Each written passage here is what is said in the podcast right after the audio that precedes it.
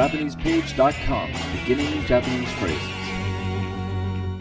This week's word is 見ませんか Wouldn't you like to see? repeat after the speaker. 見ませんか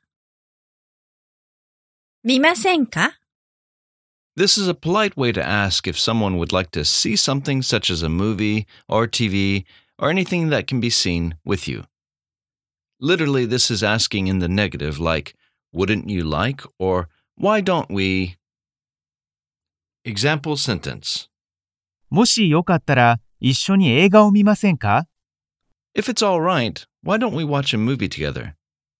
もしよかったら一緒に映画を見ませんかもしよかったら一緒に映画を見ませんかもしよかったら一緒に映画を見ませんか Do you remember what 見ませんか means?